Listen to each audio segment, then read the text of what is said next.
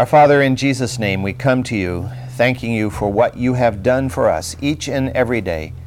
Sometimes, Father, it seems that we take for granted the many blessings that come from your hand.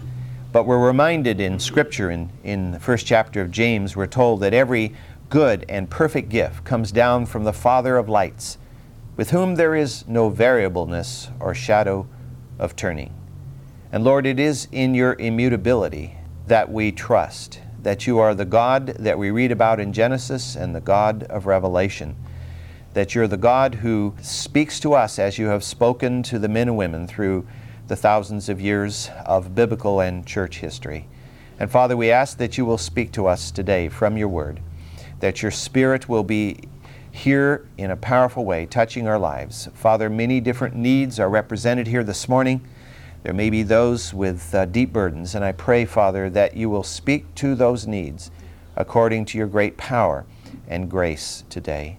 O Lord, we ask that wherever your word is being proclaimed today, that you will be glorified and that many, many will be brought into your kingdom. And we ask that as this classes are being taught here uh, on this campus and as the second service uh, takes place, that you will be powerfully present in each of those venues. In Christ's name, amen.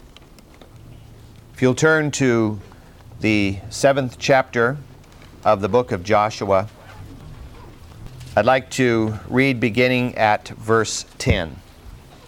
And the Lord said to Joshua, Rise up. Why is it that you have fallen on your face?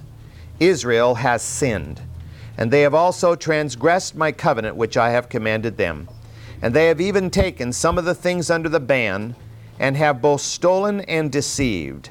Moreover, they have put them among their own things. Therefore, the sons of Israel cannot stand before their enemies. They turn their backs before their enemies, for they have become accursed.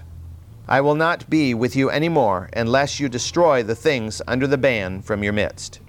Rise up, consecrate the people, and say, Consecrate yourselves for tomorrow, for thus the Lord, the God of Israel, has said, there are things under the ban in your midst, O Israel.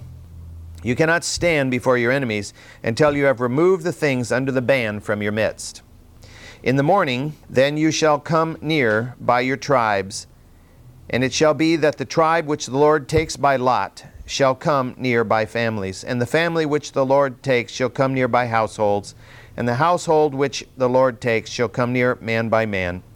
And it shall be that the one who is taken with the things under the ban shall be burned with fire, he and all that belongs to him, because he has transgressed the covenant of the Lord, and because he has committed a disgraceful thing in Israel. This passage of Scripture clearly illustrates three very important truths by way of, of reminding ourselves of what we've already looked at. First of all, we find from this passage in the seventh chapter of Joshua that God is very serious about sin. He does not have the cavalier attitude about sin that is rampant in our society today. Secondly, that sin cannot be hidden. It cannot be done with impunity. Do it, and no big deal. There will be no ramifications. The attitude of many. And we noted last week from Hebrews chapter 4, verse 13, these words there is no creature hidden from his sight, but all things are open and laid bare to the eyes of him with whom we have to do. And that's one of the most important things to remember about God is that he is everywhere. He is omniscient, he is omnipresent, he sees all things, and therefore that is of course to those who want to do hidden things that's uh, that's a fearful thought. But to, to those of us who want to walk openly before Him, that's a wonderful thing because we know there's no reason to hide or no reason to flee because He already knows who we are to the very depths of our being. Thirdly, we discover from this passage that sin impacts the whole community. It is not an isolated thing that involves just the one person, it involves the whole community. 36 men died because of Achan's greed. 36 men died because of Achan's greed. And beyond that, the Canaanites laughed at Israel. And Israel lost their will, their confidence. Why? Because of one man's sin. In 1 Corinthians chapter 5, and we read a passage from that uh, at the end of class last week, speaking where Paul is speaking of incest by one of the church members, Paul says, Do you not know that a little leaven leavens the whole lump? To me, it reminds me of an illustration I heard once where a man was talking about the influence of sin, and he was saying, If you were to take a glass of water and a glass of ink, and you take an eyedropper and you, you take a little eyedropper full of ink out of the one with the ink and drip it into the clear water, how much ink does it take before it's visible in the clear water? But if you start taking eyedroppers from clear water and putting it in the ink, how much water does it take before you don't see any ink left in the jar, you know? And, this illustrates the fact that sin can impact a whole community very quickly, whereas getting rid of sin by a little bit of righteousness is basically an impossible task. The tragedy before Ai brought Joshua and the elders before God at the tabernacle. And that's where we left them. They were bowed down on their faces before the tabernacle. They had torn their clothes, they had put ashes on their heads, and they were crying out to God. And you remember Joshua asked various questions that we highlighted last week, which implied, not directly stated, but implied, Oh God, why have you done this to us? As if Israel had done everything they were supposed to do, but it was God who had somehow messed up. Well, as we look further this morning, we discover that the first thing God does is to say to Joshua, Get off your face. You know, you can't see anything with your face in the ground. Uh, take a look around. God can never fail. If God can never fail, then who should Joshua be questioning? God or Israel? Well, God promised to give Israel victory. And since God never fails to keep his promises, then obviously the only possible cause for their failure was disobedience in Israel. That was a natural flow of logic as far as God saw it. And certainly Joshua saw it once God brought it to his attention, but at first he could just think of nothing but God, somehow, what, you know, you failed us and, and we've, we're crying out to you. Now, of course, when we look at this, we, we think about the fact that what is this sin? The sin is that Achan, in the, in the destruction of the city of Joshua, he came across this fine uh, mantle and a little bit of silver and a little bit of gold, and he thought, well, no big deal. I'll just stick it in my little pack here and take it home and hide it away. And as we look at that, we might say, well, you know, that's really not a big sin. You know, it's, it's not like he embezzled $10 million or murdered somebody directly. But in God's eyes, I think we discover from this passage that there is no such thing as a small sin. We understand how serious it was to God when we read in this passage the warning that God gave to Joshua that he, he said, I will not be with you or Israel anymore until this sin is dealt with. Period. End of argument. So, what did God do? He commanded Joshua to discipline Israel call the congregation. They were to halt all their plans, everything they were doing right now, just call a halt to everything and prepare yourselves to face God. Consecrate yourselves, God said to Joshua, tell Israel to consecrate themselves. So they were to do the prescribed ceremonial cleansing to get ready to stand in the presence of Almighty God. And the point of this was, of course, so that God could identify the sin and the sinner and the whole issue could be dealt with. Now, we think about uh, various passages of Scripture and various events that have taken place in, in history, and we know very well that God could have just struck Achan dead. Boom. Done with it. You know, miraculous, instantaneous surgery. But one of the things we discover about God is He is the consummate teacher. God is ever about teaching, teaching us what it is to know Him and to obey Him. And so God chose, rather than himself to remove Achan from the midst of Israel, he decided that it was better for him, and for, better for Israel, I should say, that he teach Israel a powerful lesson involving them in both the investigation and in the punishment of the transgressor. After Joshua issued the command that all the people gather together, and that they prepare themselves for God to deal with this crime, this sin in their midst. The people had plenty of time as they did this preparation to reflect on the holiness of God. Because within the next few hours, by the next day, they had will have moved. In fact, in the past two days before this, They had moved from a place where they were enjoying the delightful fruits of obedience to God. They had moved into the situation where they were solemnly facing the frightening experience of consequences of sin. It was kind of almost like a manic depressive thing, you know, from a high to a low. Whew, bam. You know, the elevator cord was cut in a hurry. And, and they spiritually, emotionally dropped. Can you imagine what went through the minds of the people when they finally heard from Joshua the cause of this defeat and that God was calling them into his presence for a review and to isolate the sin and the sinner? I think this caused people throughout the nation, and especially the men who had participated in the destruction of the city of Jericho, to quickly mentally review their own actions. Whoops, what did I do when I was in Jericho? You know, they, they probably tried to analyze did I inadvertently do something that has displeased God Almighty? Others, of course, looked around and thought, who, who has brought this upon us? Who is responsible? For this sin in our midst and for this predicament in which they found themselves. And I'm sure many were just praying to God it was not anybody of their family or, or of their friends. Well, let's read on. Verse 16. So Joshua arose early in the morning and brought Israel near by tribes, and the tribe of Judah was taken. And he brought the family of Judah near, and he took the family of the Zerahites and he brought the family of the Zerahites near man by man, and Zabdi was taken. And he brought his household near man by man, and Achan the son of Carmi, the son of Zabdi the son of Zerah, from the tribe of Judah, was taken. Then Joshua said to Achan, My son, I implore you, give glory to the Lord, the God of Israel, and give praise to him, and tell me now what you have done. Do not hide it from me. So Achan answered Joshua and said, Truly, I have sinned against the Lord, the God of Israel, and this is what I did. When I saw among the spoil a beautiful mantle from Shinar, and two hundred shekels of silver, and a bar of gold fifty shekels in weight, then I coveted them and took them, and behold, they are concealed in the earth inside my tent, with the silver underneath it.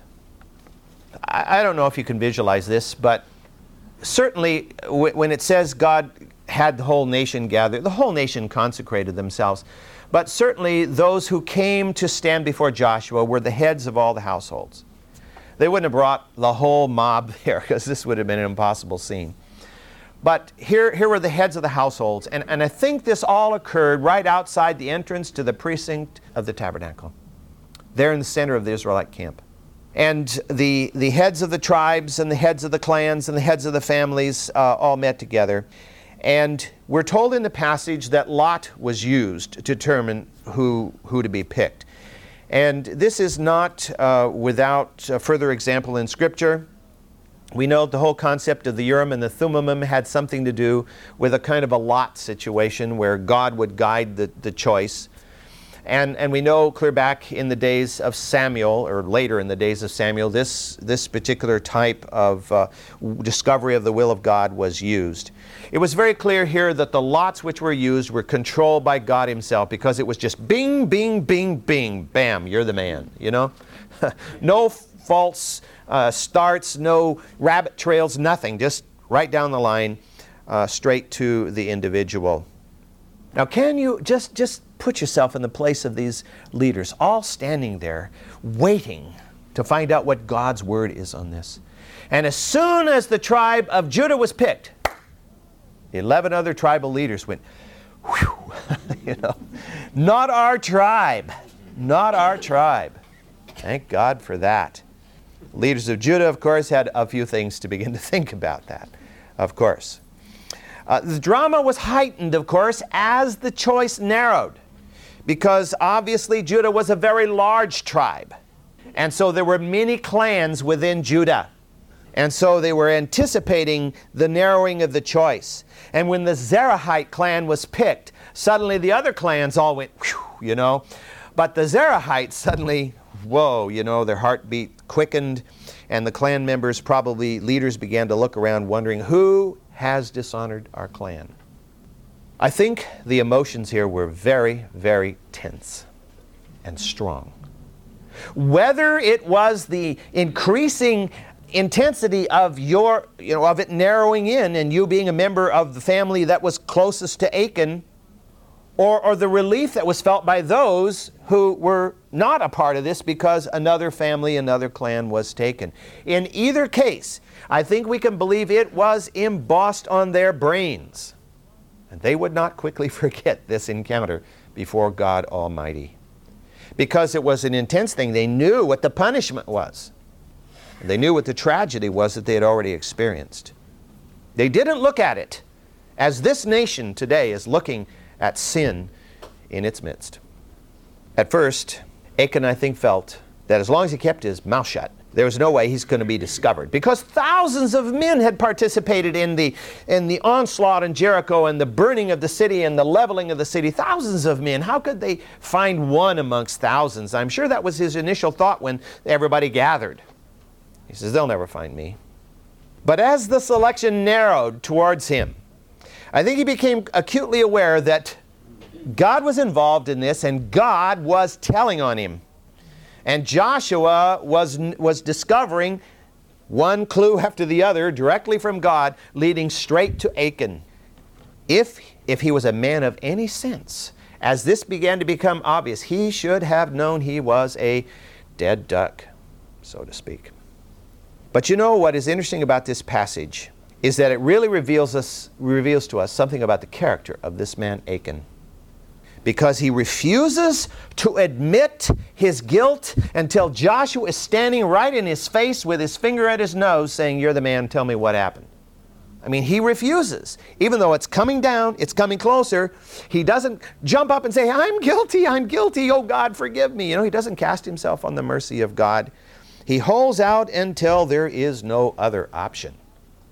In spite of the fact he knew that the whole nation was suffering because of his sin and would continue to suffer until it was dealt with. So the character of this man is fitting with his crime, so to speak. It wasn't just an isolated act of, oh, that looks so pretty, I'll just stick in here and inadvertently running off with it and forgetting that it was under the ban. This was a man whose character leads towards the kind of activity in which he participated. Now, he may have had remorse for his sin. I think he did, just like many criminals are sorry for their sins simply because they've been caught and, and they're going to have to pay for it. But there doesn't seem to be in this passage any inclination or any in, implication that he was repentant. When forced, he does confess to having taken the plunder and hidden it in his tent. He does go so far as to say, I have sinned against the Lord. Well, I mean, it's obvious, you know, his, Joshua's finger was in his nose, and what else could he say? Yes, I have sinned against the Lord, and it was, the sin was covetousness. You know, he, he admitted it, but I don't think it was an admission sparked by a repentant heart.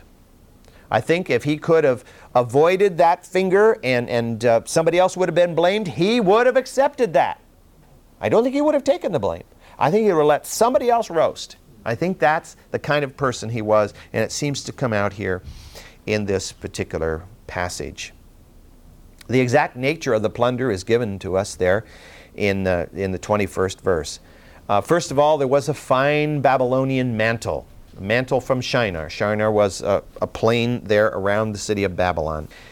Secondly, there was a small pile of silver, 200 shekels in weight, which would be about five pounds, which translated into uh, our money system today would be somewhere in the neighborhood of $300 worth of silver. And then 50 shekels of gold, which would be about a pound and a quarter, worth about $4,500 today. So altogether, maybe $5,000 worth of uh, goods there that he had picked up for $5,000, 36 men had died. For $5,000, the Canaanites were given a cause to rejoice, and the Israelites were given great pain, spiritually, emotionally, and even physically. Is there a dollar value that could be placed on the life of a person? Is there a dollar value that can be placed on sin? I don't think so. People have taken lives for a whole lot less than that, even. The gold and the silver had specifically been reserved by God It had been put under the ban, which meant it was cursed so that it could only be brought to the tabernacle and be put through the ceremonial cleansing and then incorporated into the treasury of the tabernacle. God had ordained that. He had put all the, all the metals bronze, iron, gold, silver all the metals had been put under the ban, meaning to touch them was to be cursed by them. To touch them for your own use would be to be cursed by them. And so that's what God is saying. this man has brought a curse on Israel because he purposely picked up that which was cursed and brought it into his own house, and thus brought the curse to himself and the curse to Israel. The gold and the silver was not cursed in a, in a in kind of a ultimate sense because it simply was to be ceremonially purified and incorporated into the temple treasury, the tabernacle treasury. So Achan was not only yielding to his covetousness, he was stealing that which was God's. Well, let's read the last verses of the chapter. So Joshua sent messengers, and they ran to the tent, and behold, it was concealed in his tent with the silver underneath it. And they took them from inside the tent, and brought them to Joshua and to the sons of Israel, and they poured them out before the Lord. Then Joshua and all Israel with him took Achan the son of Zerah, the silver, the mantle, the bar of gold, his sons, his daughters, his oxen, his donkeys, his sheep, his tent, and all that belonged to him. And they brought them to the valley of Achor. And Joshua said, Why have you troubled us? The Lord will trouble you this day. And all Israel stoned them with stones, and they were burned with fire after they had stoned them with stones. And they raised over them a great heap of stones that stands to this day. And the Lord turned from the fierceness of his anger Therefore, the name of that place has been called the Valley of Achor to this day. This is one of the scripture passages that uh, people who are into debunking scripture and, and people who are into atheism and agnosticism will point to and say, look, what kind of a God is this? Who, who would allow such a tragedy to be brought because one guy just picked up a little gold and silver. It misses the whole point altogether.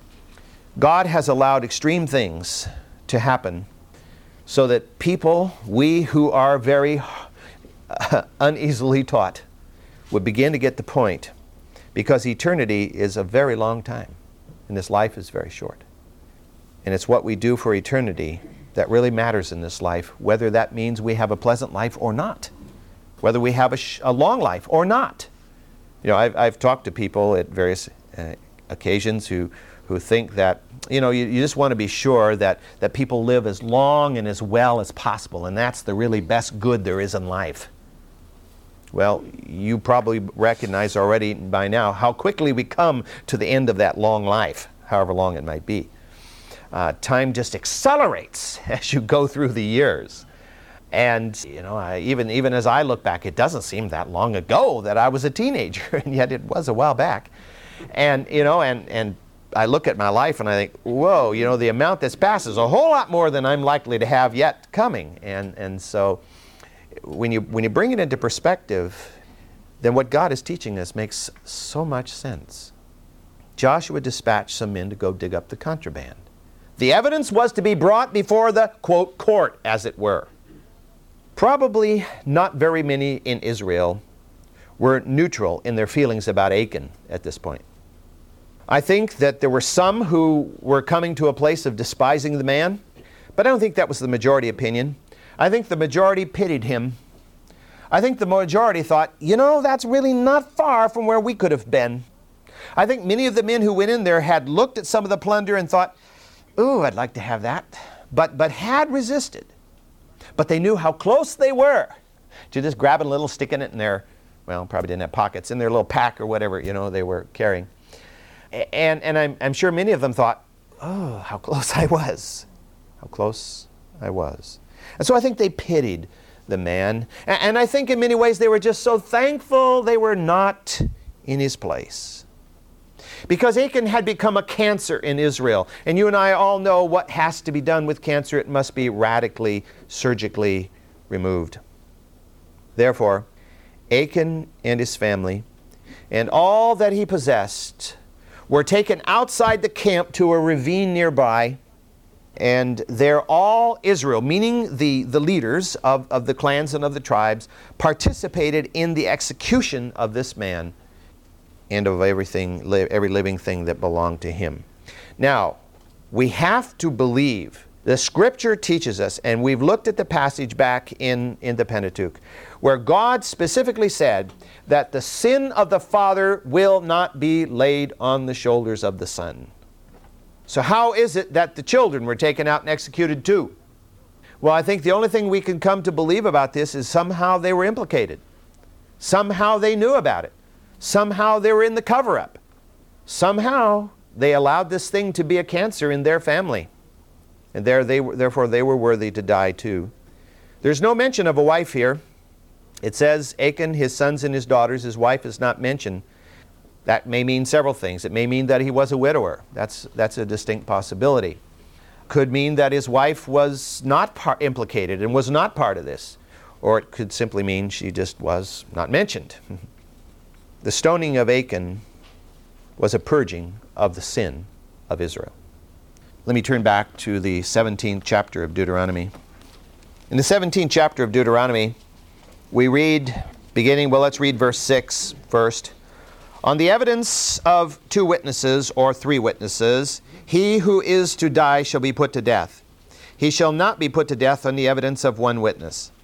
The hand of the witnesses shall be first against him to put him to death afterward the hand of the people. So you shall purge evil from your midst. So you shall purge evil from your midst. This was a purging of evil. This does not mean that all Israel was sinless at that moment and only Achan was a sinner. But it does mean that that sin which God had pointed out, because it was a sin directly against God, directly against His specific orders before the city was taken, it had to be dealt with. And it would be a lesson to all Israel that whatever the sin might be, God does not deal, God does not overlook it. God does not allow it to exist with impunity. The horror of this sin was further expressed by the fact that the bodies were not buried, which was the typical Israelite practice, but they were burned. As a reminder, therefore, to subsequent generations of the imperative nature of obedience to God's word, because this is the bottom line here. The bottom line is that it is imperative to obey the word of God. Now, we in our society find out, discover all kinds of uh, interesting little ways to, to not obey the Word of God. Now, well, we say it doesn't really apply in this situation. Or there is some doubt as to whether this passage really means what it says, seems to say here. I mean, all these kinds of distortions are happening all the time, and, and you probably are aware of that. Uh, largely, of course, it's ignorance. Most people are ignorant of the Bible. Most people have never read the Bible, in part or in whole. And a sort, of course, ignorance is uh, an excuse, right? Well, even our laws tell you that ignorance is not an excuse. You tell the policeman, well, I, I didn't know that making a left turn against a red light was against the law. You know, he's not going to say, oh, you didn't know that? Oh, well, let me just tell you about that. And next time you'll remember, right? He says, sorry, Charlie. Here you are. You'll remember next time for sure, won't you? Well, Israel will remember next time for sure. Because they participated, it was a horrendous act. You put yourself, if you can, if you can just imagine yourself, trying to pick up a rock and throw it at somebody with the intent of killing them. That was not a pleasant thing. They did it because God demanded it of them. God demands the hard things of His people so that we realize that um, life is, is not cheap and, and life is not breezy and, and life is not just a, a bowl of cherries. Life, is a matter of walking the straight and narrow. We're, we're to go through the small gate and walk the narrow way. It doesn't say walk through you know, on, on the road to Disneyland here. It, it almost seems like in Scripture that God cannot tell us enough times of what it means to be obedient, what the importance of obedience is. Well, a pile of rocks was raised over the remains of Achan and, and his family and all that he had. And that pile of rocks was to loudly declare in the midst of Israel the wages of sin is death. Anybody seeing that pile of rocks could not help but be reminded of what the cost of disobedience is. The site was even named for the incident, the Valley of Achor, which means the Valley of Trouble. Israel's willingness to do the hard thing here and to deal with this sin, I don't think a single person threw a stone with joy. I think as the crowd gathered around and had to begin fl- flinging the stones, there were many who kind of shoved their way back in the crowd so that they wouldn't have to actually fling some of the stones. But because they did what they were commanded to do, in spite of the fact it was difficult for them to do, the wrath of God was turned away and their victory was restored. And as you come to the eighth chapter of Joshua, it's almost like a cloud lifts. The cloud of the seventh chapter lifts in the eighth chapter. And we read beginning the first verse of the eighth chapter Now the Lord said to Joshua, Do not fear or be dismayed. Take all the people of war with you and rise and go up to Ai. See, I have given into your hand the king of Ai, his people, his city, and his land. And you shall do to Ai what and, and its king, just as you did to Jericho and its king. You shall take only its spoil and its cattle as plunder for yourselves. Set an ambush for the city behind it. So Joshua rose with all the men of war to go up to Ai. And Joshua chose 30,000 men, valiant warriors, and sent them out at night. And he commanded them, saying, See, you are going to ambush the city from behind it. Do not go very far from the city, but all of you be ready. Then I and all the people who are with me will approach the city, and it will come out uh, about when we come out when they come out to meet us, as at first, that we will flee before them. And they will come out after us until we have drawn them away from the city, for they will say, They are fleeing before us as at first, so we will flee before them. Then you shall rise from your ambush and take possession of the city, for the Lord your God will deliver it into your hand.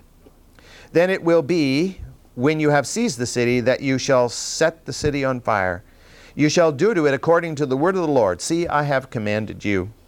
So Joshua sent them away, and they went to the place of the ambush and remained between Bethel and Ai, on the west side of Ai. But Joshua spent the night among the people. To imagine ourselves as Joshua is a bit of a difficult task, I think. But to cast yourself before the Lord as Joshua did and cry out and say, Why has this great disaster come, come upon us?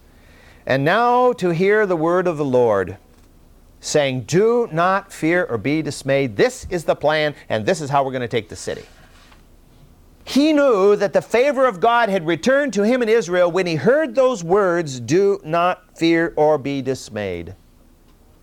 Because these are the very same words of encouragement that he had heard from God several weeks ago when he first assumed command over Israel from Moses.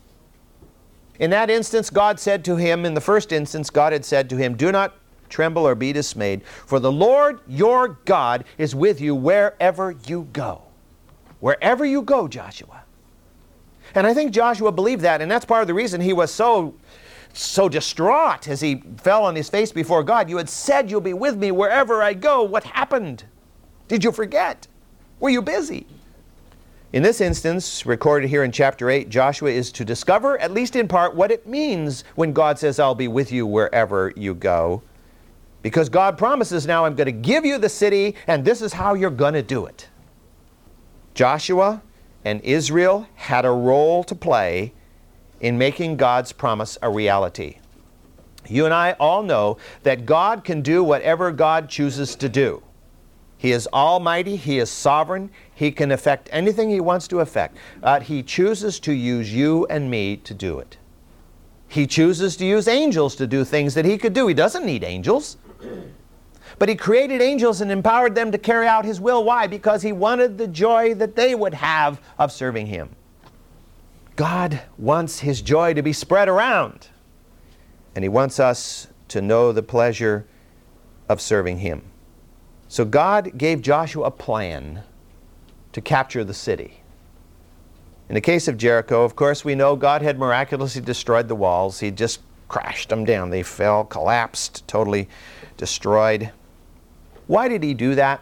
God did that so that the Israelites, as they embarked upon the conquest of the land, would have absolute confidence in the fact that God was with them and God could give them victory no matter how great the walls might seem or how powerful the armies might be. They would have victory. So that gave them a confidence because God destroyed the walls. Now, God could have demolished the walls of Ai also, just as he had those of Jericho. But instead, he chose to inspire Joshua with a brilliant plan of you know, tactical maneuver rather than a small force of two to 3,000, which the spies had said, that's all we need, two or 3,000, we take this city, a piece of cake, you know. Instead of that, God tells Joshua a 30,000 man army will be used. And we talked last time about what all that might mean, even though they didn't have to literally besiege the city. Those were proper numbers to use to besiege a city the size of Ai. The cockiness displayed by that original two to 3,000 men is no longer seen. These 30,000 men move in humble obedience to God. Their confidence is being restored. God is going to give us the victory. Who are we anyway? You know, the tragedy which happens within Christian circles sometimes is when people think that we have done this thing for God. We have saved this person. We have healed this person rather than being humbly acknowledging the fact that we simply were the agency, the tool that God used to perform the miracle. Well, instead of a frontal assault, which is apparently what they planned before, they're going to just rush right up against the city and just take it, you know. They're going to take the city by ruse this time.